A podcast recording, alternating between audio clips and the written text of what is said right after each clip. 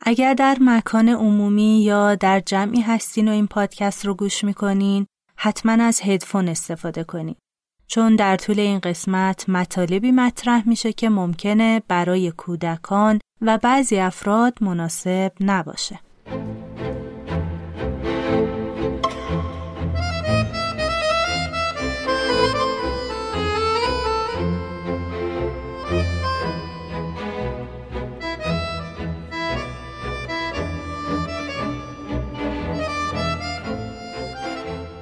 بدرود ای جهان آدمیان که فر و شکوه تو سراسر چیزی نیست مگر نقش دیواری که به اسفنجی نمناک سراسر پاک می شود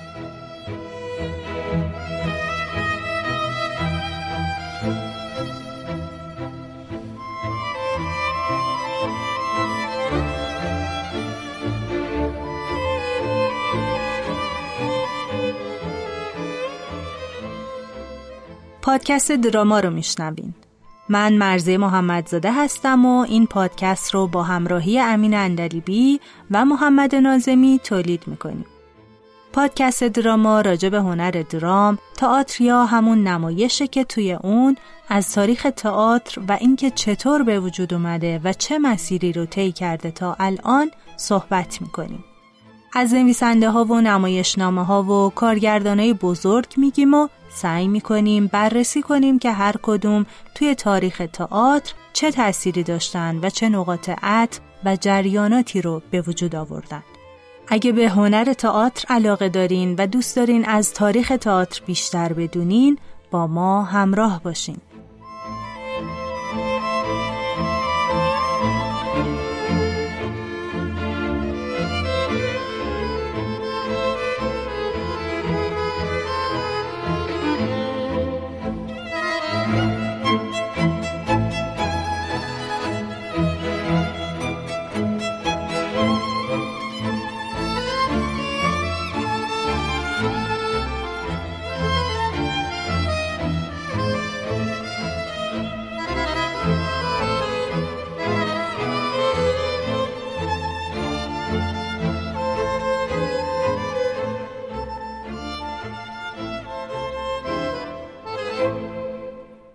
متنی که اول پادکست خوندم از نمایشنامه آقا ممنون نوشته آیس خلوس یا اشیل بود.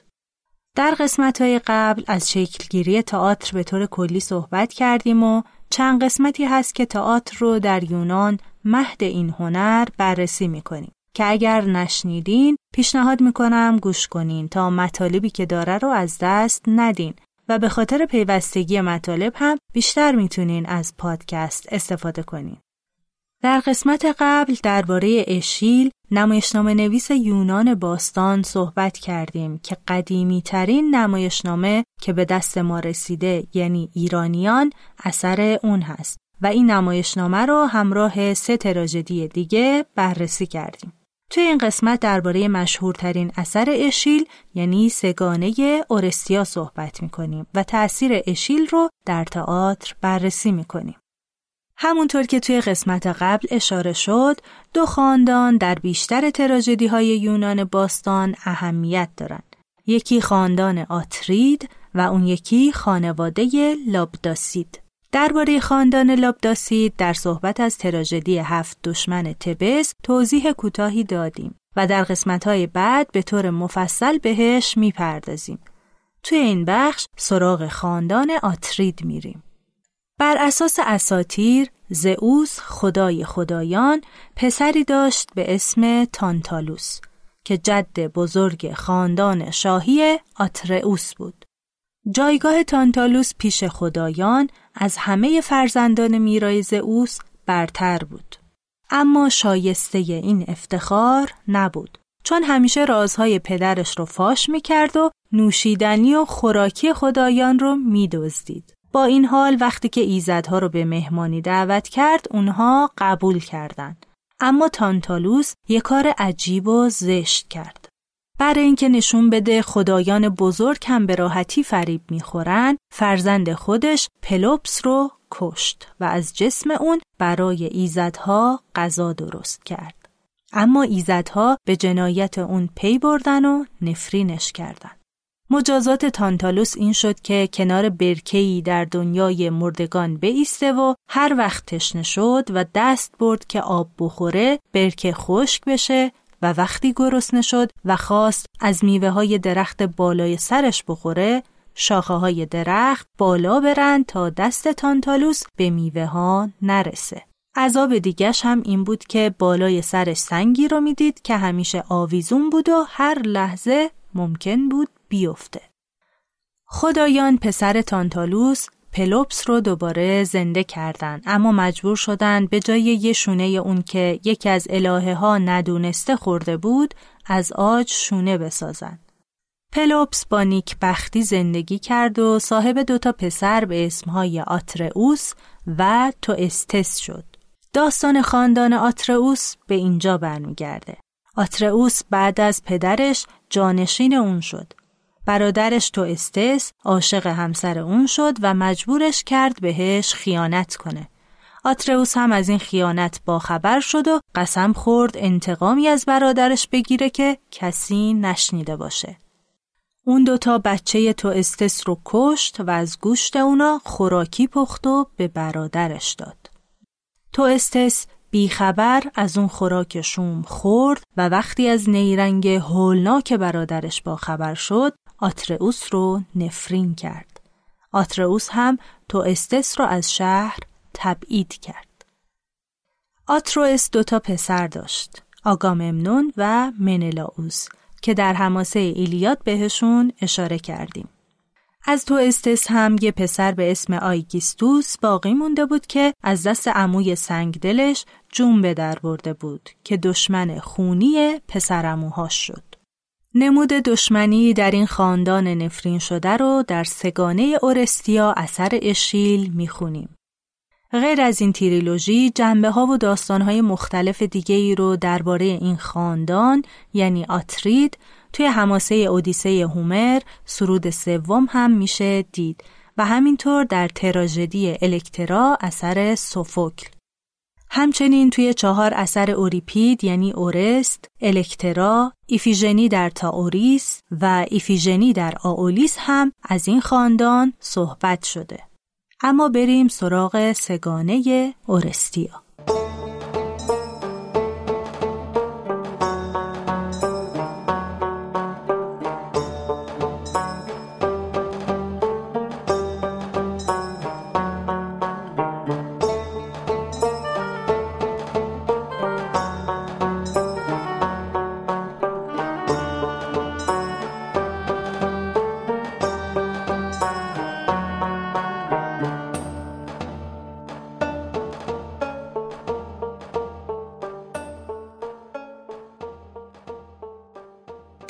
تریلوژی اورستیا تنها سگانه باقی مونده از یونان باستان هست که به طور کامل به دست ما رسیده و شامل سه نمایشنامه با عنوانهای آگاممنون، نیازاوران و الهگان انتقام میشه. این سگانه تراژیک در سال 458 قبل از میلاد روی صحنه رفت. اشیل در اورستیا نشون میده که به خاطر جبران گناهان گذشته یه سری جنایت ها پی در پی اتفاق میافتن و زنجیره ای از گناه و مکافات شکل می‌گیره. همینطور جریانی توی این سه اثر وجود داره که هدفش رسیدن به عدالت مطلوب هست و در طول این جریان بارها تعارض بین جنس مرد و جنس زن نشون داده میشه. توی این اثر عنصر آگون نقش پررنگی داره که در قسمتهای قبل درباره اون به طور کامل صحبت شد و گفتیم که آگون یه نوع گفتگو و مناظره در ادبیات نمایشی یونان بود. از نظر سایمون گولدهیل تراژدی یونانی از جمله اورستیا با استفاده از آگون شکاف در تفکر اجتماعی، سیاسی، عقیدتی و فلسفی اون دوران بین گروه ها و افراد مختلف رو روی صحنه نشون می‌داد. در قسمت سوم این تریلوژی نقش آگون برجسته تره چون بیشتر این قسمت در دادگاه میگذره و یکی از مهمترین نمودهای آگون و خطابه توی دادگاه هست. چهار سال قبل از اجرای اورستیا اصلاحات عمده‌ای در نظام حقوقی دموکراسی یونانی اتفاق افتاده بود و دادگاه آرئوپاگوس یا آرئوپاژ در امور سیاسی درگیر شده بود.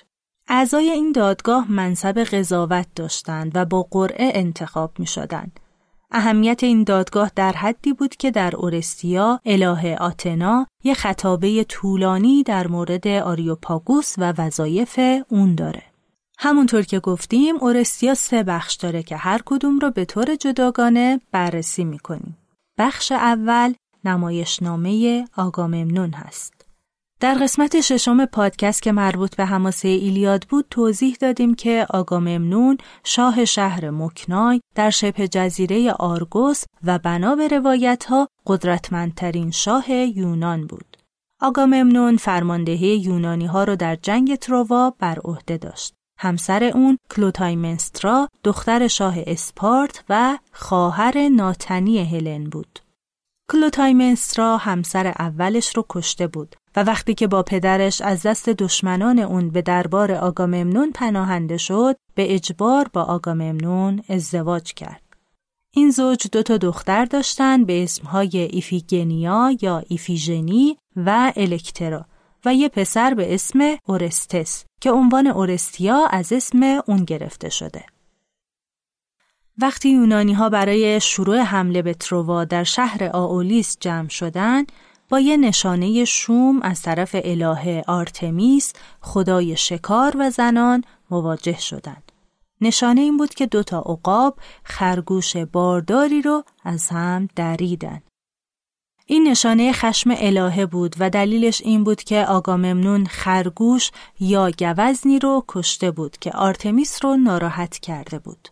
برای همین بادهای مخالف شروع کردن به وزیدن و ناوگان یونانی ها قادر نبودن حرکت کنند.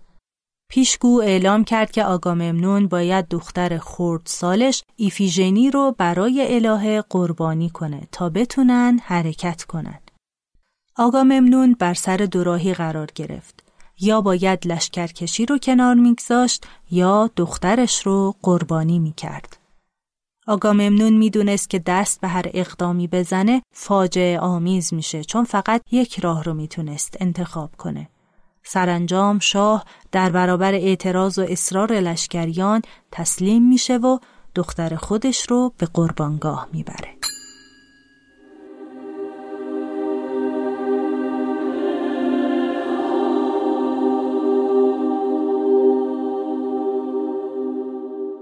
در بسیاری از روایت های اساتیری گفته شده که در آخرین لحظه آرتمیس گوزنی رو به جای ایفیژنی به قربانگاه فرستاد و دخترک رو با خودش برد تا در کشور تاوریس کاهنه معبد اون باشه.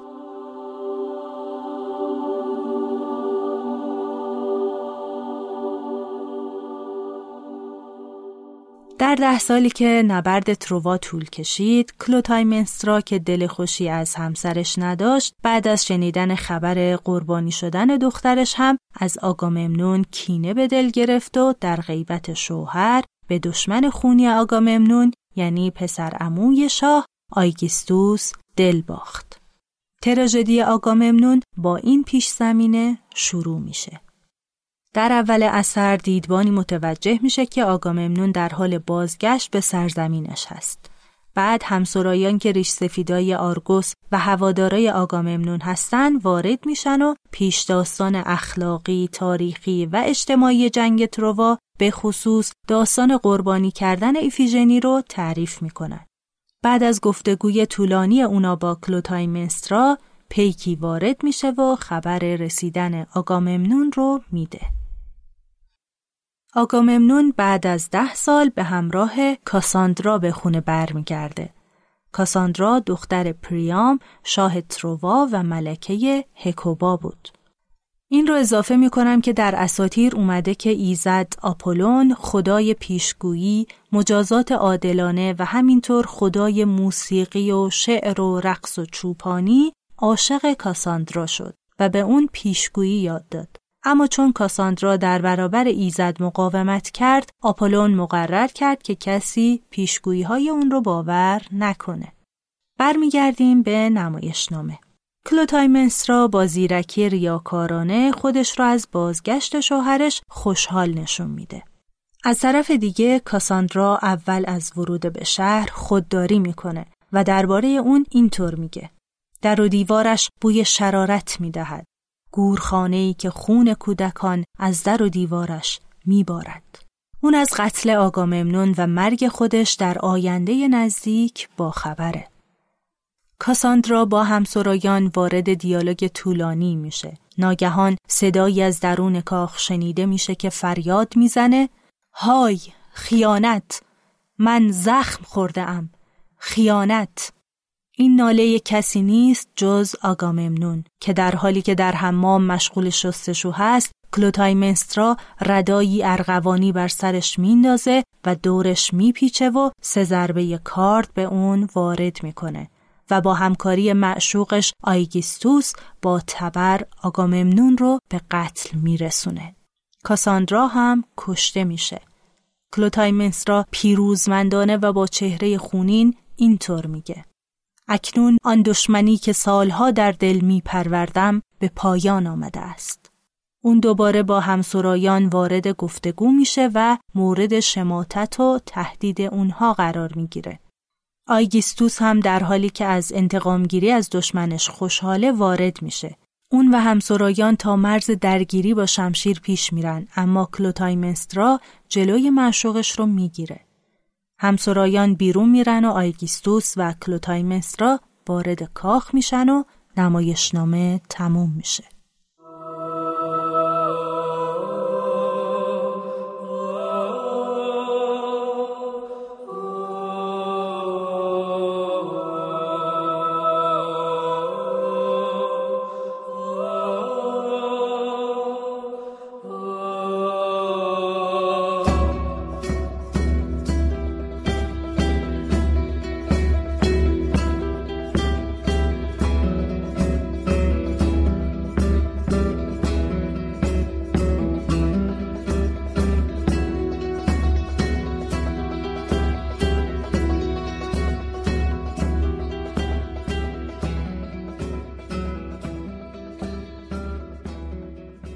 نیازآوران علاوه بر نیازآوران عنوانهای دیگه هم به بخش دوم تراژدی اورستیا منصوب شده. الکترا، ساقیها یا خوئفروها. نیازآوران زنانی بودند که به عنوان نظر و نیاز یه نوع نوشیدنی مخصوص مراسم تدفین رو سر گور مرده ها می بردن. همسرایان این تراژدی رو همین زنان تشکیل میدن که یه عده کنیز اهل تروا و خدمتکارای کاخ شاه هستند. توی اسطوره ها اینطور اومده که بعد از قتل آگاممنون آیگیستوس پسر عموی اون و معشوق همسرش تصمیم داشت اورستس و الکترا رو هم بکشه. اما به روایتی الکترا برادرش رو مخفیانه به شهر فوکیس فرستاد و بنا به بعضی روایت ها هم خود کلوتایمنسترا این کار رو کرد. پادشاه فوکیس شوهر عمه اورستس بود و اورستس با پسر پادشاه به اسم پولادس به قدری دوست شد که دوستی اونا ضرب المثل شد.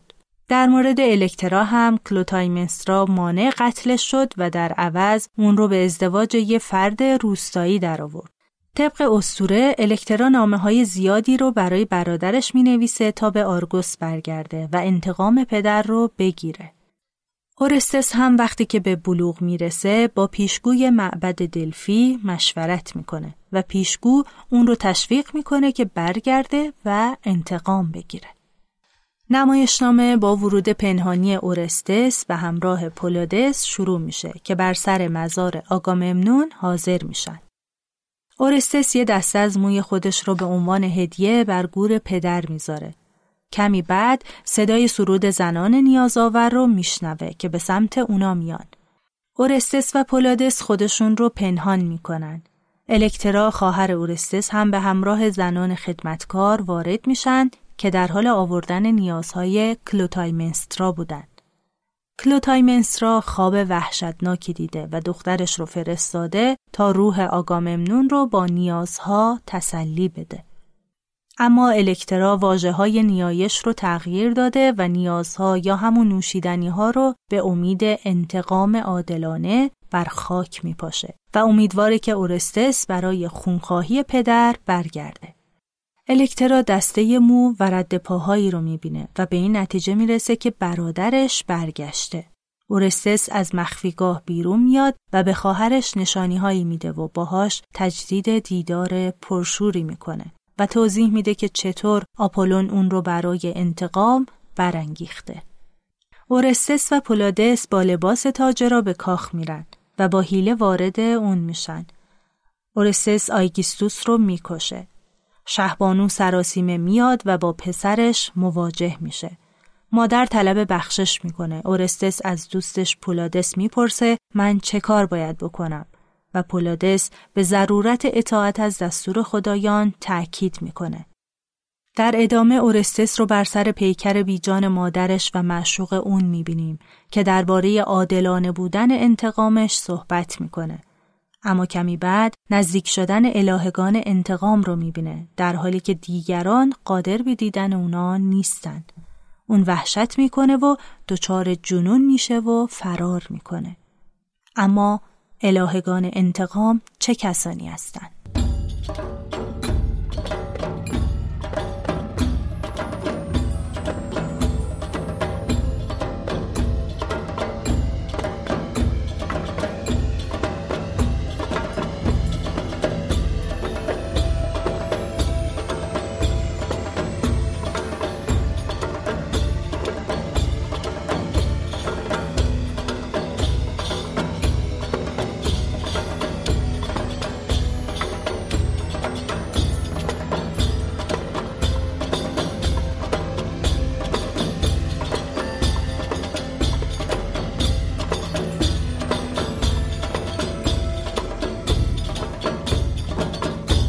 الهگان انتقام عنوان تراژدی در واقع ها به معنای نیکوکاران یا مهربانان هست و منظورش الهگان انتقام یا ارینوها هستند. دلیل این تضاد هم اینه که چون عنوان الهگان انتقام بدشگون و شوم بود، مردم یونان وقتی می‌خواستن به اونا اشاره کنن از واژه مهربانان استفاده می‌کردن تا زشتی اسم اونا رو در ظاهر زیبایی بپوشونن. الهگان انتقام سه دختر اهریمنی بالدار زمین یا شب با موهای مارمانند بودند که به موجودات اساتیری دیگهی به اسم گرگون شباهت دارند. اسمای اونا آلکتو، مگایرا و تیسیفونه بود. اونا توی یه دست تازیانه و توی دست دیگه مشعل داشتند و مجرمایی که جرمهای غیر طبیعی انجام می‌دادن رو مجازات می‌کردن.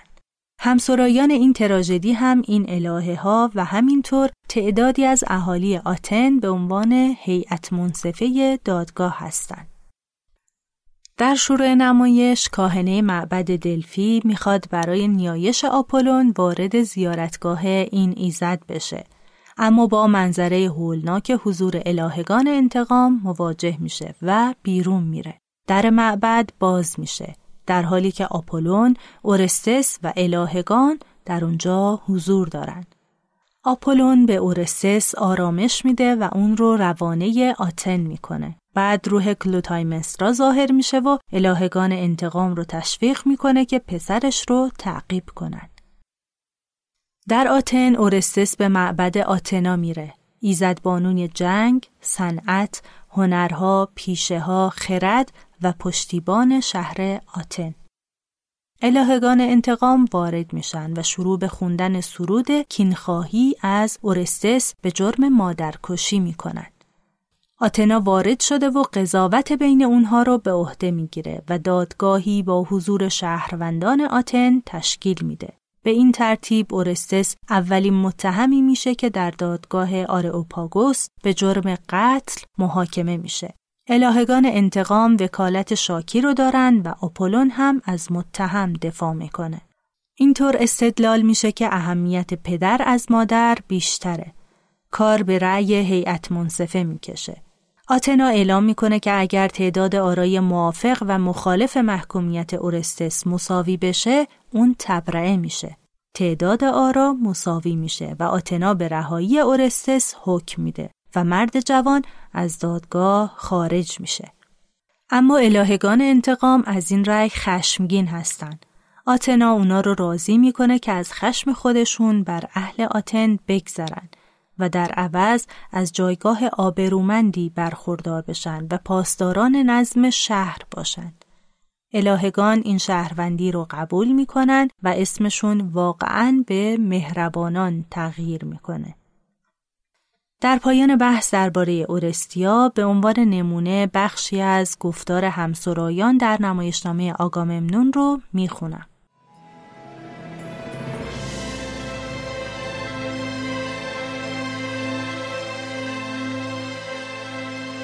جاه و مکنت آدمی سراسر آز و بیتابی است و هرگز دلی و چشمی را سیر نتواند کرد. چه بسیار کاخهای بشکوه که مردمان به انگشت می نمایندشان اما آنگاه که بخت حلقه بر در میکوبد هیچ کس را سر آن نیست که باز داردش و بانگ برارد که دیگر به اینجا پای مگذار. آری. گشودن تروا ارزانی آن مرد شد و او چون خدایی پای در خانه نهاد. اما اکنون اگر خونی دیرینه بر دست اوست و می باید کرده های مردگان را با مرگ خود تاوان بپردازد پس کیست آنکه تا جاودان دل به یاری بخت خوش تواند کرد؟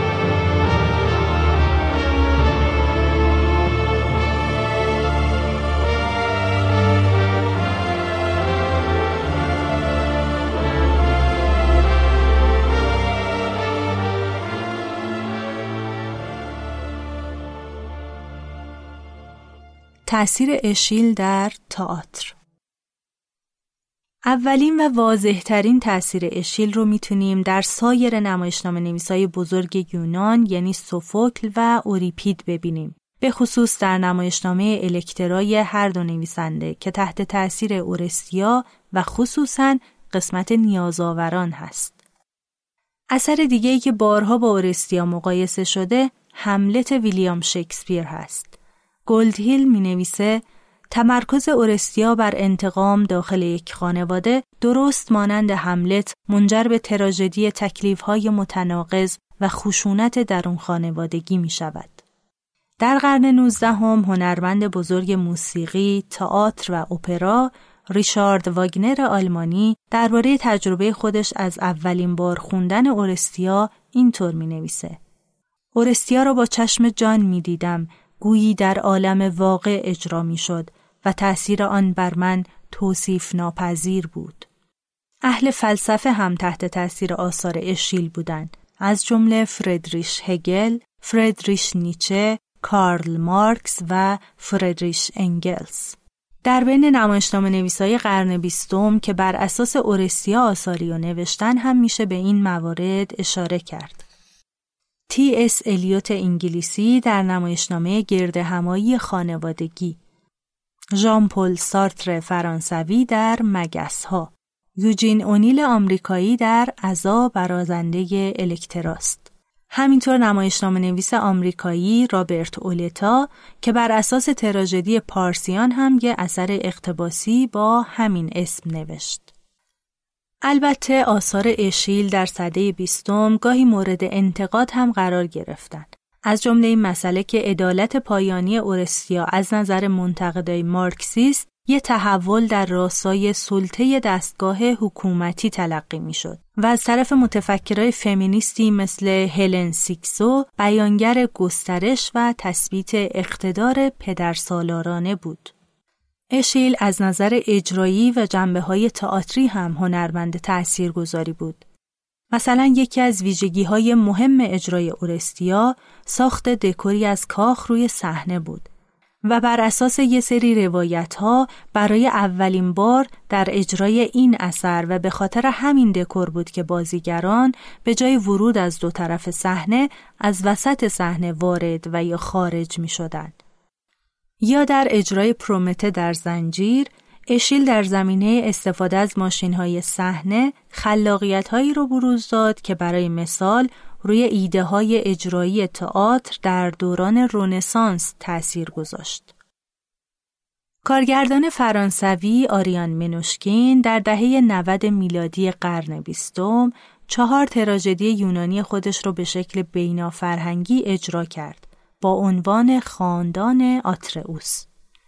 برای این کار هم سراغ اورستیا از اشیل و نمایشنامه ایفیژنی در آولیس از اوریپید رفت. منوشکین توی این اثر دنبال احیای تراژدی های یونان رفت به عنوان آثاری که می بایست بازی، رقصیده و به آواز خونده می شدن.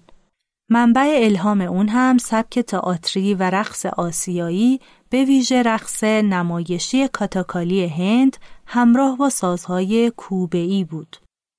در اجرای منوشکین همسرایان شعرها را بین رقصهاشون میخوندن و همینطور اونا و شخصیت اصلی دیالوگ ها را در ترکیب های مختلفی از گفتار و سرود ادا می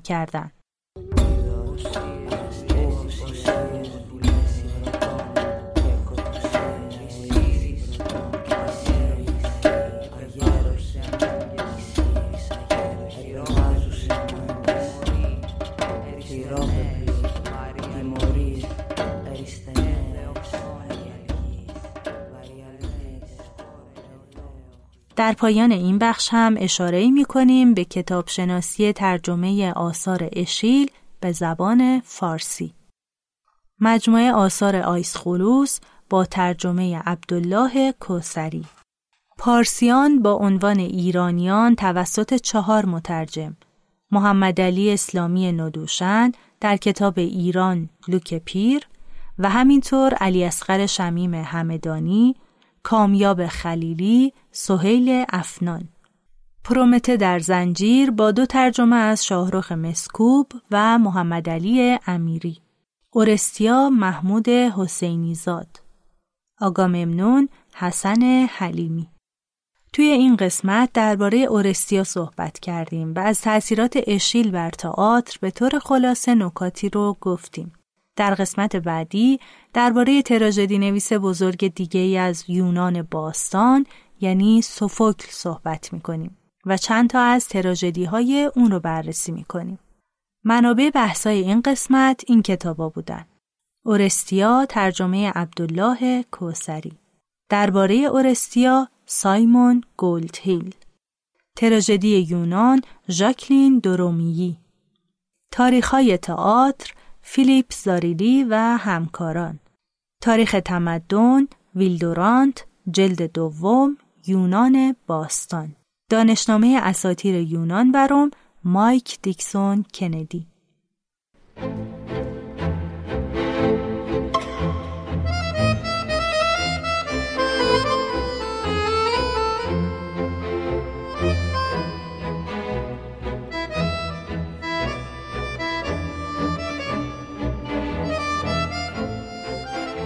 ممنون از اینکه توی این قسمت هم همراهمون بودین. خوشحال میشیم اگه نقد و یا نظری دارین با همون در میون بذارین. برامون توی اپلیکیشن های پادکست کامنت بذارین و اگر کار رو پسندیدین همونجا لایک کنین. از طریق صفحه دراما پادکست توی شبکه های اجتماعی توییتر و اینستاگرام هم می‌تونین با همون در ارتباط باشین. همینطور می‌تونین توی صفحه اینستاگرام پادکست مطالب و عکسای تکمیلی رو هم دنبال کنین. اگه پادکست دراما رو میپسندین و دوست دارین از اون حمایت کنین بهترین راه اینه که اون رو به دوستانتون و علاقمندان تئاتر معرفی کنین تا هم افراد بیشتری بتونن از مطالب پادکست استفاده کنن و هم ما انرژی و انگیزه بگیریم و بتونیم به راهمون ادامه بدیم. از همه عزیزانی که توی استوریاشون و سایر شبکه های اجتماعی پادکست دراما رو معرفی می‌کنن هم تشکر می‌کنیم. روزگارتون به شادی و درام زندگیتون سرشار از عشق، زیبایی و صلح باشه.